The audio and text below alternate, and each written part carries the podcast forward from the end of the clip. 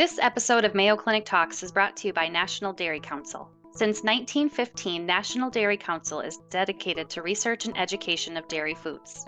As a nonprofit organization founded by dairy farmers, National Dairy Council is committed to providing science based education on dairy's nutritional benefits for health and wellness. Learn more at usdairy.com backslash National Dairy Council.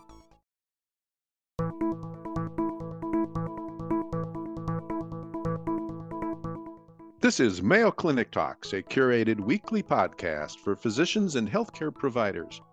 I'm your host, Darryl Chutka, a general internist at Mayo Clinic in Rochester, Minnesota. Food intolerance is relatively common. It represents a gut sensitivity to one or more foods, usually resulting in various GI symptoms. A food tolerance is not the same as a food allergy, although our patients often consider their symptoms an allergy to a specific food. Food intolerance doesn't usually result in any significant health disorders, and it's usually more of a nuisance to the patient. The treatment? It varies depending on the food involved. The topic for today's podcast is food intolerance, and our guest is Dr. Imad Absah, a pediatric gastroenterologist from the Mayo Clinic. We'll discuss how we determine if a patient is experiencing a food intolerance or a food allergy, the most common offending foods, the mechanism for food intolerance, and how we manage the condition. You're listening to Mayo Clinic Talks. Imad, welcome, and thank you for joining me today. Oh, thank you for having me. Well, let's start I'm going to ask you to describe the difference between a food intolerance and a food allergy. Food reaction, or what patients perceive as a reaction to an ingested food, span a big spectrum. And food allergy and food intolerance are not the same, they're totally different. When we say allergy, we mean that there's some immune reaction happening inside the body in reaction to most likely consuming or ingesting the food. Where intolerances, for the most part, there isn't an actual immune system activation. An immune reaction to food allergy could be broken into different categories. The most common are either IgE mediated or non IgE mediated, where the intolerances totally depends most of the time on the type of the food, distension of the bowel and the gas production or sometimes lack of enzymes that can help digest the food. So, is a food intolerance the same as a food sensitivity or insensitivity? Uh, that's a, a, tough question. I think for the most part, the perceived reaction is pretty similar. Intolerances, we have ways of looking into most of those. Food sensitivities are hard to evaluate, and I sometimes tell patients it depends on what kind of reaction we're talking about and trying to understand is this truly related to what you perceive as a trigger or not? So if we're sitting with our patient in our office and they describe various symptoms following a various meal how do we determine if we're dealing with a food allergy or a food intolerance? Are there some questions we could ask or timing of the symptoms or any clues that will give us some ideas of course, yeah.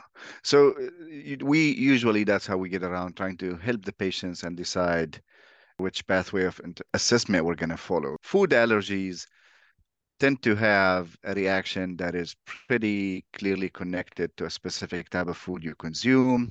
You could have gastrointestinal symptoms, or you could have skin rash, you could have difficulty breathing, but the symptoms tend to be pretty quick after consuming the food. You'll have abdominal discomfort. You could have vomiting. There could be swelling of the face or the lips. And sometimes you'll have what's called urticaria or swelling and skin rash, followed by some difficulty breathing. Those are pretty classic reactions to food allergy, and they seem to happen every time you consume the same food.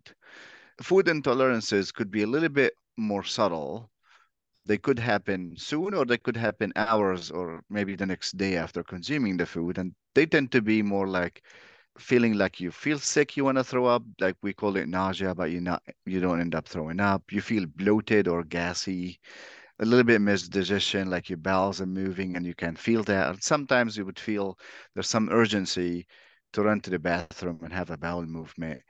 Very very rarely you'll have any significant skin rash or effect on your breathing or your circulation like a food allergy can do. Mm-hmm. So, with food intolerance, the symptoms pretty much related to the GI system? For the most part, there are cases where people link food consumption to headache, brain fog, not feeling well overall, but most of the things that we see patients for are related to a gastrointestinal subtle type of symptoms that are mm-hmm. Truly bothersome to the patient, but they don't have long-term complications. Sure. Well, I know food allergies can be potentially serious, even life-threatening. Are there any potential complications of food intolerance, or is it, as I mentioned, mostly a nuisance to the patient? There isn't any long-term complication or risk of food intolerances. It's mostly cause and effect. You know that you consume the food, it gives you some unpleasant feeling, whether it's a GI or, as I said earlier, sometimes external GI system. But there's truly no known life-threatening complications. So you don't need an EpiPen. You don't worry about choking or stop breathing after you consume the food. And many of those patients already know that. And like you suggested, it's just a uncomfortable reaction that they mm-hmm. want to take care of. Okay. Let's talk about some of the more common food intolerances. Uh, what are what are some of the top three or four? Many of the symptoms we see, uh, at least in the GI clinic, I guess in general practice too, is related to common food that we consume. Carbohydrates in general, and if we broke those into a little bit more details, I would say lactose is a very common one. That's one of the most common dealt with food intolerance. In the same category, you could have sucrase slash isomaltase, which is again a sugar that is in fruit, vegetables, and nuts, and sometimes in sweetened food and both are unique in a sense that you'll have a lower enzyme in your small intestine that you will need to break those what we call them disaccharides because they're built out of two parts and you need to break them into a single part to absorb them. And if your digestive enzyme level is lower you could deal with some consequences. In the carbohydrate categories too there's others that we deal with all the time like uh, simple sugars like fructose that is common in apples, grapes, watermelons, honey, agave, and uh, sometimes it's added to sweeten things because it tend to be about 20 times sweeter than the regular glucose. So you could see it in a form what's called high corn fructose uh, syrup or fructans, which is another complex carbohydrate in grains, mostly wheat. So all those are in the carbohydrate category, and they are common, commonly associated with GI symptoms like pain, discomfort, bloating. Sometimes they present like irritable bowel syndrome. Mm-hmm. Anything other than carbohydrates cause problems? We deal with other reactions to foods like gluten or wheat. I guess food intolerance that we're seeing more and more of, those are people who don't have an immune reaction, neither allergy like IgE mediated nor immune mediated celiac disease per se, but they do react to consuming bread and wheat containing food or gluten containing food. And it gives them pretty similar symptoms to what we talked about earlier with bloating, nausea, sometimes abdominal pain, and diarrhea.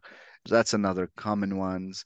Other ones are sugar alcohols like sorbitol, maltitol, sometimes onions and garlic, they have fructans. So these are the ones that we we kind of look at and discuss with the families in general. Mm-hmm. Let's talk a little bit more about the gluten intolerance. Uh, yep. I see a fair number of patients who claim they have that. At least they develop GI symptoms after eating gluten containing foods, and they say their symptoms are better when they're on a gluten free diet.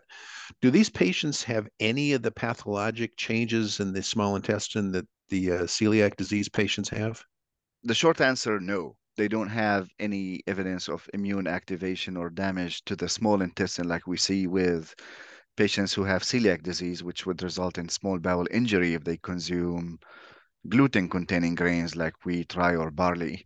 There's debate whether the gut permeability, meaning the passage of food back and forth between the lumen and inside the human body in, in the patients with wheat or gluten intolerance. So There's about debate about that. There's the clear the picture is not very clear, but there is no damage that could physically be seen on a test or a biopsy. Mm-hmm.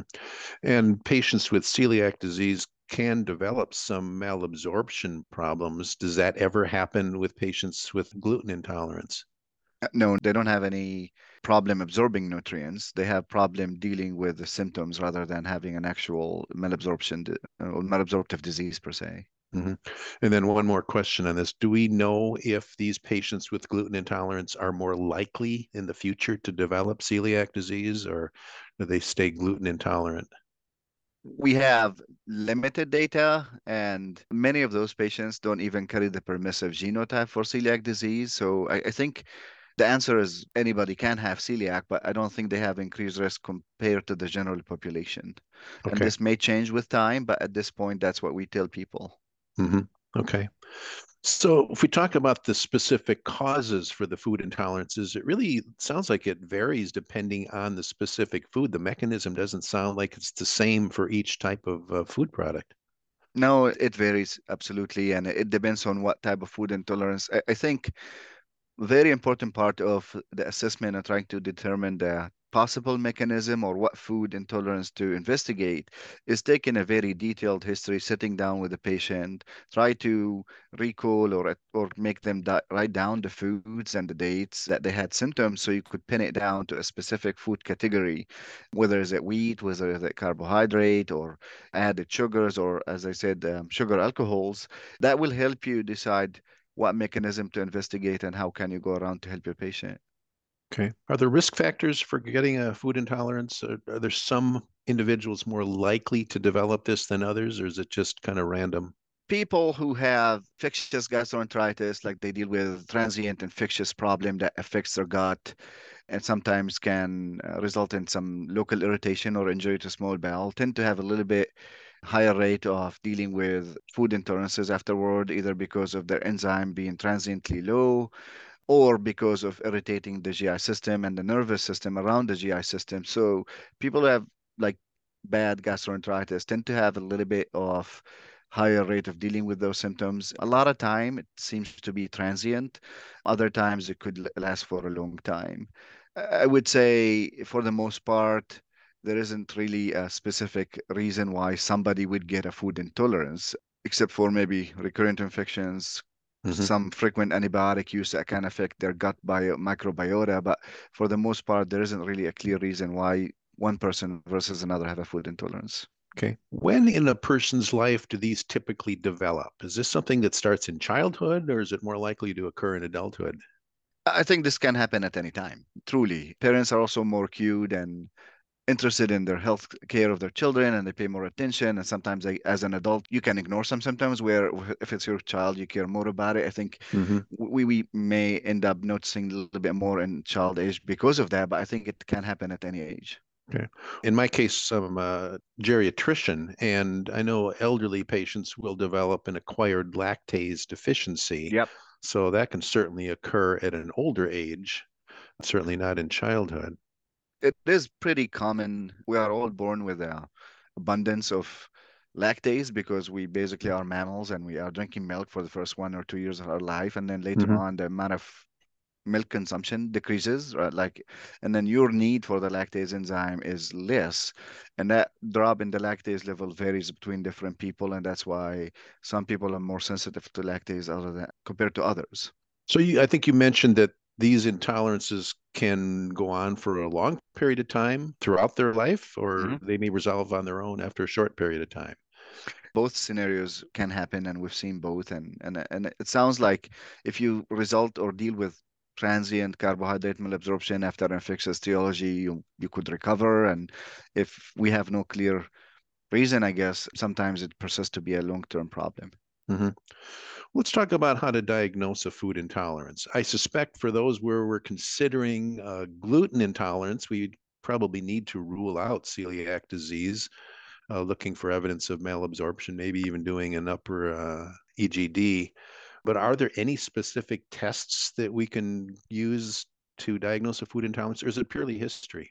Good clinical history and exam is the biggest chunk of actually reaching an assessment, I think this is what you're dealing with. But we do have various ways of looking into food intolerances. I can start with the wheat or slash gluten intolerance per se, and you were right on. You want to make sure it's not a, an allergy, like it's not an IgE mediated um, reaction. We have a blood work that is called celiac serology testing. We test mm-hmm. specific markers in the blood to make sure that your immune system is not activated when you consume gluten and result in small bowel injury. With that blood work, we could also test for evidence of malabsorption like iron, calcium, and other vitamins. And many times, if we are still considering GI etiology for your symptoms, we will end up doing either an upper endoscopy or an upper endoscopy with colonoscopy, and that's all depending on symptoms. I also meant to mention sometimes food allergies can cause things other than celiac, like we call them eosinophilic esophagitis or allergy of the esophagus or eosinophilic gastroenteritis. And those are driven for the most part by food allergies, sometimes environmental allergies. And we find those also by endoscopic assessment. So that's a part of assessment. But if you are taking history and your patient says, every time I drink milk, I feel bloated or um, gassy, or if I eat ice cream or cheese pizza, and then, well, that's a lactose intolerance. Um, and we basically can either implement a dietary change and ask them to avoid lactose or maybe use Lactaid, or we can do a breath test that looks for lactose intolerance or we can do sometimes a biopsy of the small bowel to assess the enzyme level in their small intestine. And uh, a breath test can be done for sucrose, lactose, and fructan. So all those could be looked at with a breath test. As I said earlier, endoscopic assessment can look for some carbohydrate malabsorptions and exclude other etiologies that give you symptoms that sometimes we attribute for intolerance.